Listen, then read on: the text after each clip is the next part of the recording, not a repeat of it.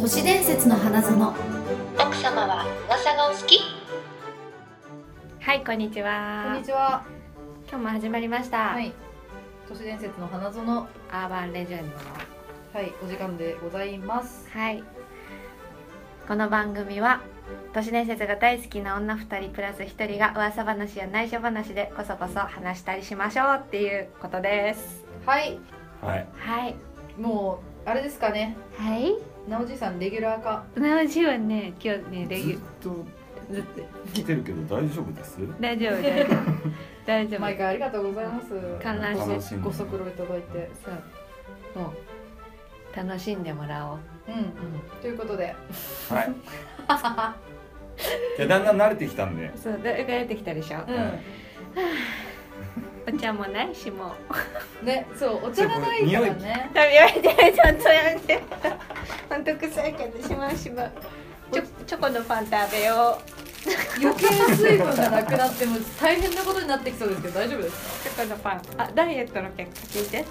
どうしたの？でダイエット納豆飯ダイエットの結果は？ 2キロは減った。あ、おお すごい。そう、暇だからダイエットしてんだけど。知って るよ。でも、2キロ減ってた。すごい。でもチョコパン食べちゃう。チョコパン食べない今は。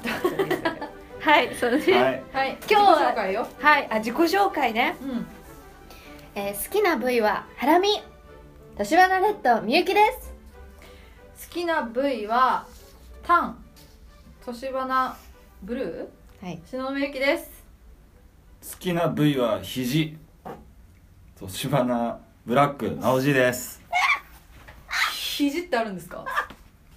いや、うん、急に変えて、わかんあー あのフェチ的な話ですかフェチ的なね。それで言ったら私はえっとあれですよあの男性の手とかがね、いいって言いますよね。そうそうだら。から私もなんか手とかが出てきちゃったから手だよ手なんか、うん、つまんねえなと思って途中でやめちゃっ たいやいやいやもう手は鉄板だよ手は本当、手は鉄板ですよもうねもうもう神肘ってどういうことですか肘って女性の肘でしょガッサガサな肘それともツルツルな肘いやそのそういう意味でその個体差がうんこうすごく出るところじゃないですはか肘ってえそもそも見ます見ます。いつ見るんですか膝の方が出なくないでも膝膝って隠れてるからほぼ。あそっかそっかそっかそっかね、だから男性もその肘の普段肘をどう使ってるかによって肘をどう使ってマるジさ真面目でマニアックなんでつくとかつかないとかっていう話ですか肘をついちゃうとか うんとそれねぐらいしか肘の用途ってなくないですかでもでも水分量とかさ年齢とかその人の生活も出るよね確かにもう女性でもこうケアしてる人もツルツルだから人が出るのはすごいでなんか意識がそんなにないじゃないですかない肘全くないですねの状態に自分の肘の状態に対して、で肘になんかこう意識が向いてる人って、まあ、女性男性問わず、うんあなんかすごく自分のセルフプロデュースができてる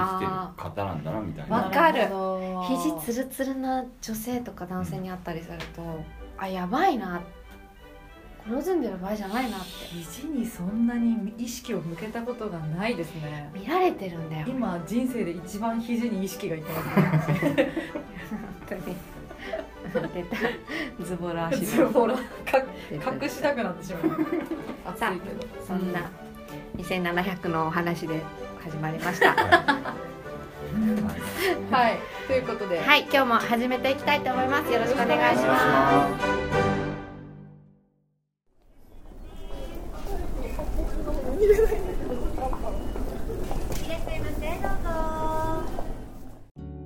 いらっしゃいませ山田挨拶はしっかり大きく笑顔でって言ったじゃんついて寄ればできるじゃないいらっしゃいませあどうもこんにちは。こんにちはあ久しぶりです。や。だえはじめましてありいらっしゃいませどうぞはこじめましてちらはえこちらはあえっと親戚のお兄ちゃんです。なんなちょっとハトコですハトコ。あどうもはとこです言いますはじめまして私アーバンレジェンドトリップアドバイザーのタビのキャリーと申しますタミノさんです。はビ野さんじめましてって言っちゃった。あどうやって訳すんでしたっけ？そうですね、ご指摘ございまして、アーロンが U だったので ULTA になります、 ULTA だったんですね。 ULTA なるほ旅のでございますど久しぶり。お久しぶりでございますえまた今日もなんかご旅行をご検討されているんですそかうなんですよ。ちょっとあのハトコがねあの旅行行ってみたいっていうので。あそうなんですねお二人でそうね。はいセンチメンタル島に行かれたっていう噂をねセンチメンタル島はあの有名なあのちょっと殺される危険があったので行かなかったいかなあかフェイスブックのいい噂をねね Facebook のいいねこう聞きつけましそてぜひもう当店ではね本当とっておきのプランでしかご用意ないのでもうよろしければぜひぜひはいはい今日もよろしくお願よいろししくおま願いしますそれでは本日、えーおすすめなのがお二方今年2017年カナダが建国150周年ということです弊社では特別のキャンペーンを行っておりますというのも国立の指定施設が無料で入場できるということなんですねうんカナダの中の、なるほどなのはでい今、カナダツアーを推しカにナ推ダしてツアーはいそれはあれですかなんか都市伝説的な要素はちゃんとあるんですかお任せあ れ、えー本日ご紹介するのがナハニ渓谷はい那覇那覇なはなはつ。千田光夫もびっくり。うんうちはですね、カナダ北西部のノースウェスト準州にある美しく広大な那覇に国立公園は世界遺産に登録されています。うんこの一角にはデッドマンバレーと呼ばれる険しいなんてデッドマンバレーデッドマンババレレうんーー死の谷うんうんと呼ばれる険しい谷がございましてそれが那覇に渓谷この地の周辺には数々の先住民が存在しましたが彼らは那覇に渓谷を昔から避けていました、うんなぜかと言いますと那覇に渓谷は呪われていて未知の悪魔が潜んでいると語り継がれていたんですねその昔うんこの地には那覇族と呼ばれる部族が存在しまし那た覇ほらご覧なさいどこで暮らしていたかのも不明ですが彼らはしばしば麓に降りては無派村を消滅 し那覇が入ってきちゃってる ねこう今日は今日は那覇が入那って覇る無覇なんですね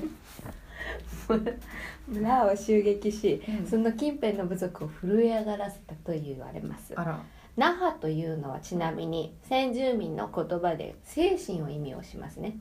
精神を意味しているは精い神の意味精神を意味します、はい精神の意味はい彼らは普通の体より体が大きく仮面をかぶり鎧を身にまとい不思議かつ強力な武器を持ち極めて攻撃的だったといいますそうキャリーさんのあのボディーランゲージは全く伝わらないのがもったいないですねわかりややすいすごいすごい激しいうんすごい激しいキャリーは今日さアんクション付きでわかりアやクすション付きね忍者みたいで すねあうん那覇 那覇そうあの忍忍者忍者なんですよ彼はいへえ全く拾 わないと旅のはね人フォローするのが苦手です ね突っ走るだけではいどうぞすいません那覇族の話してはいでその後19世紀半ばですねはいアメリカではゴールドラッシュが始まりました、うんうんうんうんね ちょっと今反芻してしまいましたカメラさん胃が四つあるから生理現象ですか山田お水お水持ってきてちょうだい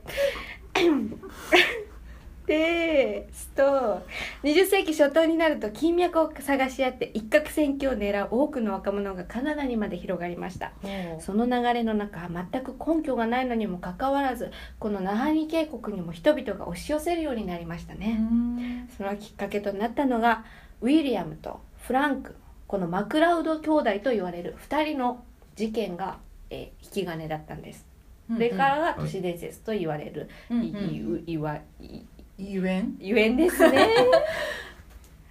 だんだん私の心が読めるようにな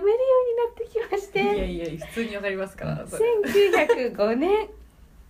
ウィリアム・マクラウドはナハリ渓谷から大量の金塊を持ち帰りましたはい多くの人に見せびらかすもののどこで見つけたのかは誰にも言いませんでしたそして翌年ウィリアムは兄弟のフランクともう一人を連れて再び那覇に渓谷へ向かいますその後 2, 2日間 2, 2年間にわたり 2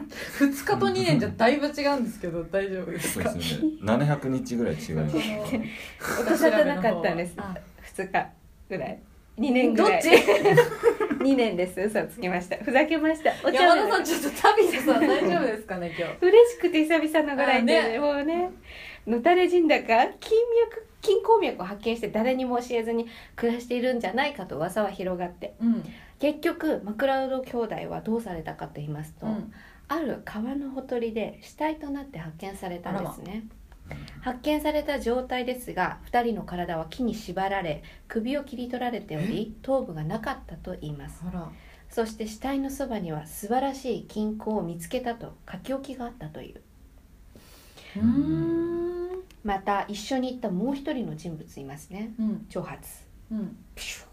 しかし警察はこの事件を殺人事件と見なさなかったそうですどういうあれそうなんですおそらくですね凶器ですとか、うんそういった証拠が不十分だったんじゃないかと言われていて、おまた、えーまたこう話がちょっと飛ぶんですけども1917年にーうん飛びます、話はノルウェーの炭鉱者マーティ・ジョルケンソンうんも金をも金を求め那覇に渓谷に訪れました初めはジョルゲンソンの渓谷での生活は順調でした小屋を建てて採掘を進めてついにジョルゲンソンは金を金を掘り当てたんです突っ込まなかったのにこれは振り仮名振るべきでした ね金ってねそうですよね彼は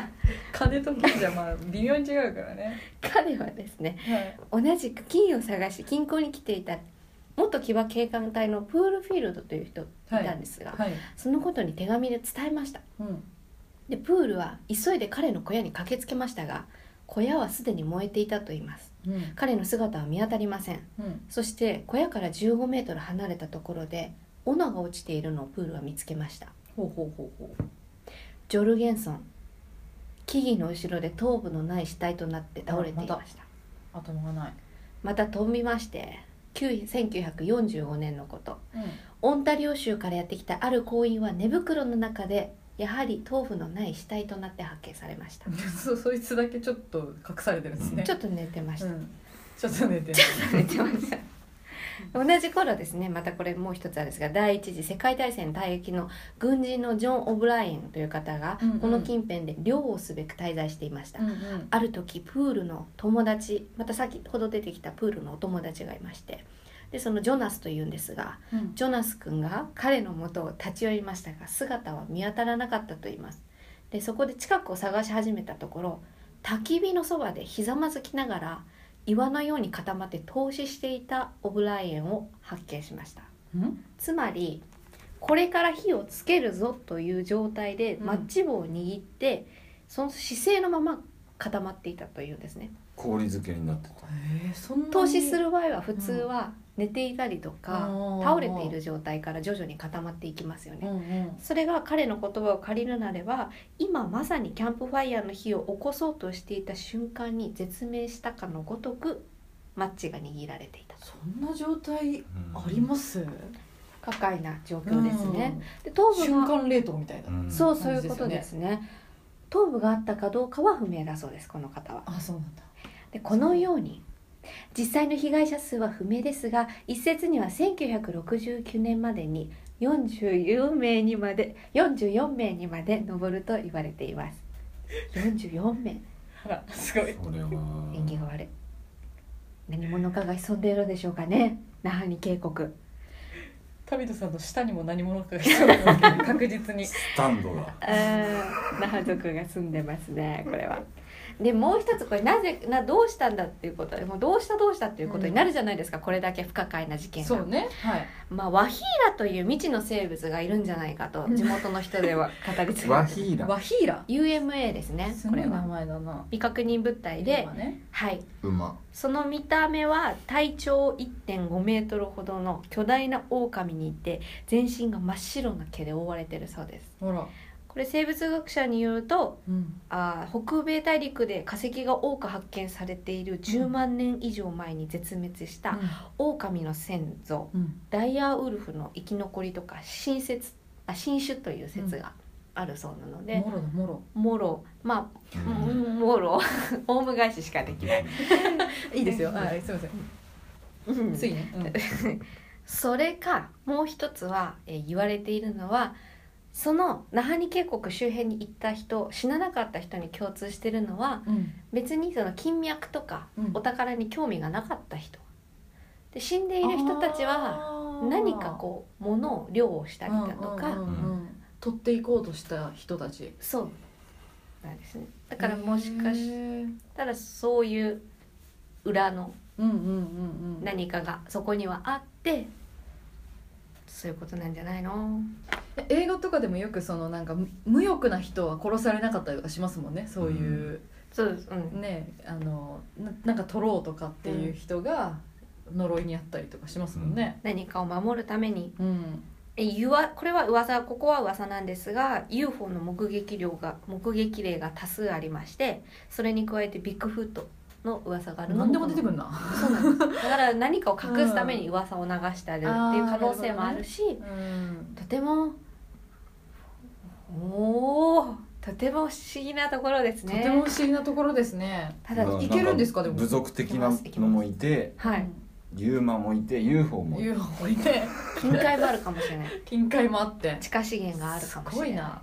盛りだくさん盛りだくさんですね、うんただ行ける人はとてもその那覇に公園自体は誰でも今ツアーで行けるんですが、うんうん渓谷はもうよっぽどの重装備で行かないと、また重装備、ね、 重装備得意ですから当店あの重装備がそうセットに入ってるんですよなんあです素晴らしいアクティビティに入ってますから那覇に渓谷クライミングそうね行ったんですクライミング がねなるほどいやでも行ってみたいですよねトレジャこれーはもうぜハンティンひグ的なね心がね少年心揺さぶられますでしょ、ね働く働きますよねちょっと頭部取られたら嫌だけどそこはまあ忍,、でも忍術あでのどうにか金に全く僕興味ないんで大丈夫ですあ無欲確かに確かにそうだから取ろうとしなければ、助かるワンチャンありますよねワンチャンあります、うんでも撮ってる段階で撮ろうとこう探そうとしてる段階でねつーちゃん来るかもし れないどうい うことまあでも見てるだけですよってあくまで見てるだけ取材ですよっていう感じでそうなんでいすければいぜいかもしれひないのでぜぜひひぜひじゃあちょっとプランお願いしおます願いしますありがとうございますよよよ ちょっと待ってどうやって知るんだっけここ 本日どうもご来店ありがとうございましたゲーム伝説イエーイゲームゲームゲームですゲームの伝説の話なんですけどは後半戦でございます、えーっとですね今日お話しするのは、はいあまあもうみんな大好きポケモンの話ですねいえポケモンに隠された、まあ、都市伝説的なお話ー的なうんはいポケモンやりましたやったことあります 僕は赤緑おー黄青おおそこまで制覇している人なかなかいなくないですかキアオはね黄青うは、んうんねへえすごいレアだった全部クリアしたんですか全部やりました4本持ってゲゲームボーイを4つ持ってすごいマルチプレイっこそう一人マルチプレ一人友達がいなかったんでイそうね蔵王のペンションで4つの色のソフトが刺さったゲームボーイを並べてゲームをしてたやばいねかっこいい夏休みでしたある意味かっこいいですねそれすごい IT ハッカーみたいなはいだってキアオも結局ストーリーは一緒ですもんねストーリーは一緒ですね、うん、確率とかってもうんですもんね、まあそんなね大好きポケモンの話なんですけれども、はいあの チョコパンを食い出してるいいですよ行きましょうちょっとあの私もポケモン大好きなんですけど私も赤赤やったんですかね、うんちょうどその赤に登場する、うんえっと主人公の、まあえっとポケモントレーナーは、はいレッドって言うんですよ、レサットドシ君じゃないのレッドなんですよ、うんレッド君グリーン、そうへえまあ、自分で名前付けれてあーアニメ化するときになんかササトトシシなんっでていう、うんサトシじゃないんですあまあサトシっぽいんですけどね、うん見た目は、そうでこのレッドっていうのが結構そのなんか後々のポケモン作品に行くにつれてなんかこう強いっていうことですごいなんかこうあの敬われてるんですね、うんゲーマーたちに、うんレッドさんとか呼ばれてる別人なのねレッドグリーンの主人公はどんどん変わってくる主人公はその出るたびに変わっていくんですけどもでそのポケモンシリーズの中の金銀に、うんそのレッドさんが、えっとまあ、もう裏ボスみたいな感じではへ仮面を出演しているんですが、へえっとこのレッドがちょっと不思議な状態になっておりまして、はいまあ、初代ポケモンの赤緑の赤の方の主人公で、えっと金銀っていうのはその赤緑の3年後の世界の設定なんですけれども、このレッドがですね真のラスボスとして立ちはだかっておりますその最後の舞台っていうのが白金山っていうところなんですけれども、その、えっと、白金山っていうのは誰もいないんですけどその最奥部になぜかいつもレッドいるんですねうんでいるにもかかわらず一言も喋らずに突然主人公に、えっと、戦いを挑んでくると。怖っで、えっと、戦いを挑んで主人公が勝った場合レッドはまた無言でそのまま消えてしまうっていうような、あの状態なんですけれどもちなみにその白金山っていうのは全体的に真っ暗で何も見えないんですよ、うんなんですけどレッドのいるところだけ明るくなっていてお化けそうなんかちょっとお化け感がね、ん募ってきますよねこうなってくると、ちなみに、えっと、レッドの母親の証言なんですけど 表現お母さんもレッドのお母さんの証言があるんですけど、えっと、全くレッドがね、うん全く帰ってこない上に頼りもよこしてこないっていうふうにうん発言しており、このことなどから実はレッドはすでに死んでいるのではないかっていう出説たが金銀の状態でだってずっとそんなね誰もいない山の頂上にずっといるとおかしくないですかいつ行ってもいるんです光ってよ、ねう んそうそう光ってねそうそうそうそう強い感をある意味つい表向き強い感をただ出してるっていうふうにも見えるけどねああもう主人公がいるのを見計らってくるみたいなねそうとか修行ずっとしててうんボンボンボンボンって待っててそう一言もしオーラないがそうちなみに出してくるポケモンもありえないぐらい強いんですけどうんなんか編成とか意味わかんないことになってるんですけど、うんそれを最後に倒すっていうのがその金銀のクライマックスなんですけど、はあい、それはさプレイヤーの人みんな知ってるの金銀やったこと金銀やった人はそれをやんないとクリアできないんであじゃあサトシに合ってんだそうなんですよレッド私も倒しましたたちなみに、うんぎ銀やったんでそうそうレッド倒したんですけどちょっとねなんか不気味な雰囲気がありましてちなみにでもこれには後日談があって、はいえっと、2009年に金銀のリメイク版うんとして作られたハートゴールドとソウルシルバーっていうのがあるんですよや。めよでそれには、えっと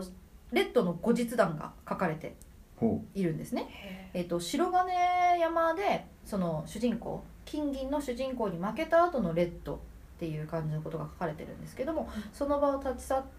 たレッドはそのまま、えっと同じ初代ポケモンの緑の主人公であるグリーンに会いに行くんですよ。で、えっとまあ、僕は負けてしまったんだということを伝えるっていうエピソードがその「ハードゴールドソウルシルバー」では書かれているうんから、まあ、死んでないんじゃないのって言ってる人もいるんですけれどもでも会いに行って話しかけただけだったら幽霊でもできるじゃないですか、うんだからまだこれだけではレッドのね後の足取りが分かったっていうだけでうん生きていた証拠にはなりならないよねっていうのがありましてそのレッドの詳細については謎のままだと終わり 終わりですう。でもこれ誰かがシナリオに組み込んでることだからうんうん確認できますよね頑張れば確かに頑張れば確認できポますねケモン作ったシナリオを構成した方にうんどうなんだと、うん直ちなら会えられ会えるよ頑張ればね頑張れば確認してほしい頑張れば これね、まあこうポケモンって結構他にも都市伝説っぽいやつうん話がいっぱいあるんですよ、うんゲンガーのお話だったりとかって知ってますは知らないですなんかゲンガーにえっとなんかなんだっけなちょっとよよく覚えてないんですけ ど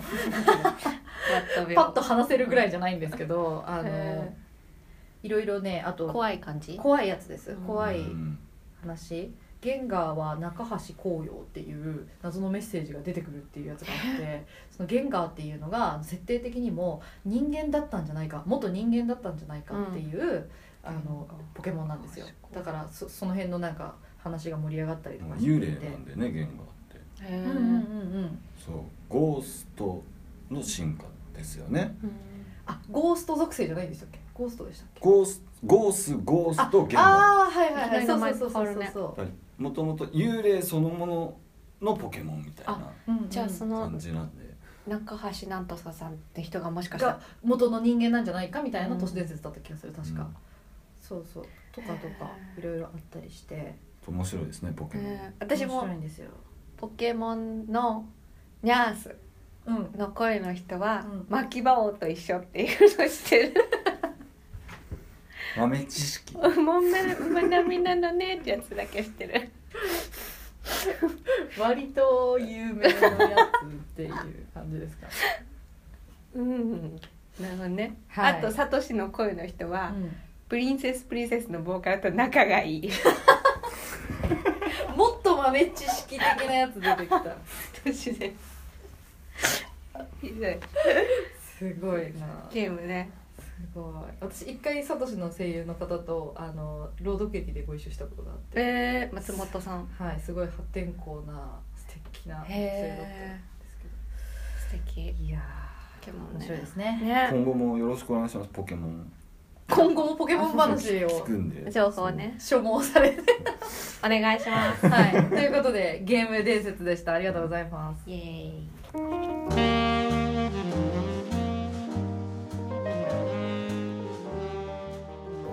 お疲れ様でした、お疲れ様でしたいやいやー旅野さんに久しぶりに会えたら嬉しかったーな本当ですかあんなにね人気が出るとはまさか思っていなく旅てのさんあれそうだねかいきなりなんか人気者みたいな気分になってます人気いやいやいやだってねほとんど聞いてるのは私たちですからあねそうわかりました私の中でも人気いやキャリーと旅野さん私はファンですよすごいいやうんでもあれを編集してる時さもうシノにも言ったの本当に笑いが止まんないんだけどこれ私だけかなうちわになってないかな大丈夫って聞いてもうねうんうん聞いてくれた人もあなんか聞いてくれ た歯をさチョコついてねえかなって思っいてやあのね唇についてるよそうねなんかね二人が今私を見つめてから歯になんかつそういいう察したんですね そう歯になんかついて歯るじゃかななくと思ってて唇のね上下 にねあの一直線にチョコがついてる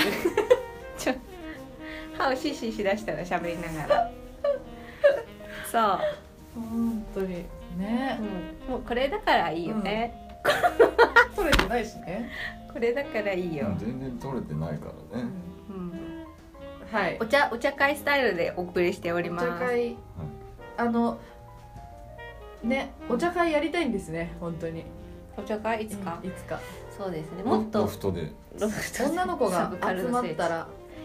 なんかでもそんなにさ自覚というかサブカルではないと思うんだよね私たちはなんかそんなただ興味があるうん浅いファンだと思ってるから、んなんかそのなんかそんなねもうなんか恐れ多いロフトのいやだから逆に教えてほ教しえくてないほでしすいかくらいあの教えてもらうためにそういう人来てっていうあうんーそういうの勉強はい会勉強会を鍛えてくださいの会コンベンションやろうりたいコンベンション うん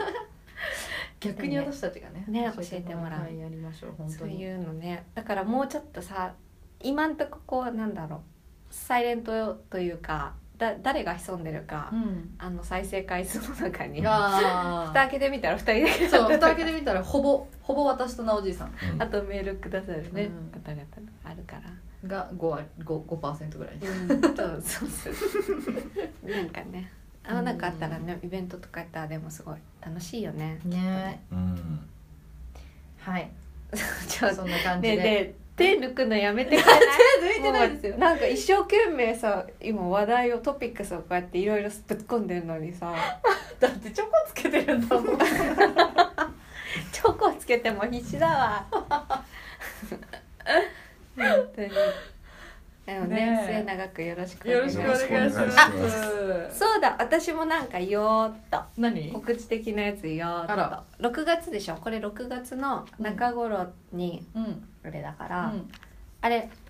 ちょっとあれ出ますよ宇宙刑事えっとギャバンやっぱあらすごいシャリバンスーサイド違うえくだれるえ東映のスペーススクワットっ うんて言ってデカえっとデカレンジャーうとん宇宙刑事がうんば VS するやつのうん映画にちょっとへえ OG としてなんか前回も出させてもらって流れでちょピンクうん、うん、ニュースキャスタ ーこんな髪ニュー髪スキャスターできるんです か事件でしょリアクションが事件でしょ超練習したから4行以上のセリフ読めません無理無理っつってよかったらあのいやー聞きたいですねそれは北代総表作ですからね代表ねあ特撮はね、うんこう見えて大好きだった私ちょうどそれだけずっと見てたんですよリアルタイムでそれだけですよちょうどそうなんですかそのシリーズだけそううんは他は見てないんですよ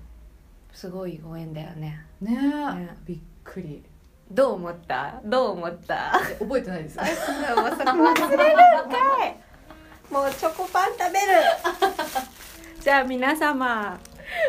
お開きそんなで感じでお開きということであはいざっくりすこの番組は食べながらやんのやめなさいってあんたこの番組で話したことはあくまで噂話で真意のほどを証明するものではありませんはいはい、それでは奥様次回も都市伝説の花園で秘密のおしゃべりを こう聞こよろしくお願いします